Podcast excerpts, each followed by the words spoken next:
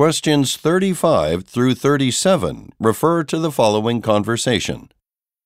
Christina, I know you owned the same car as me at one point. Did yours ever make a clicking noise after you turned it on? Mine has been doing that for a while now, so I'm going to take it to the repair center next week. I do actually remember my car doing that. I think the problem stopped after I replaced my oil filter. That's probably what you need to do. Thanks for the advice. It's a minor issue, but I find it very annoying. Yes, a lot of people have experienced problems with that model. I agree.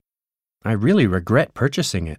I much prefer the one I have now, the Roadmaster 6. It never makes weird noises, and it uses much less gas than my old one.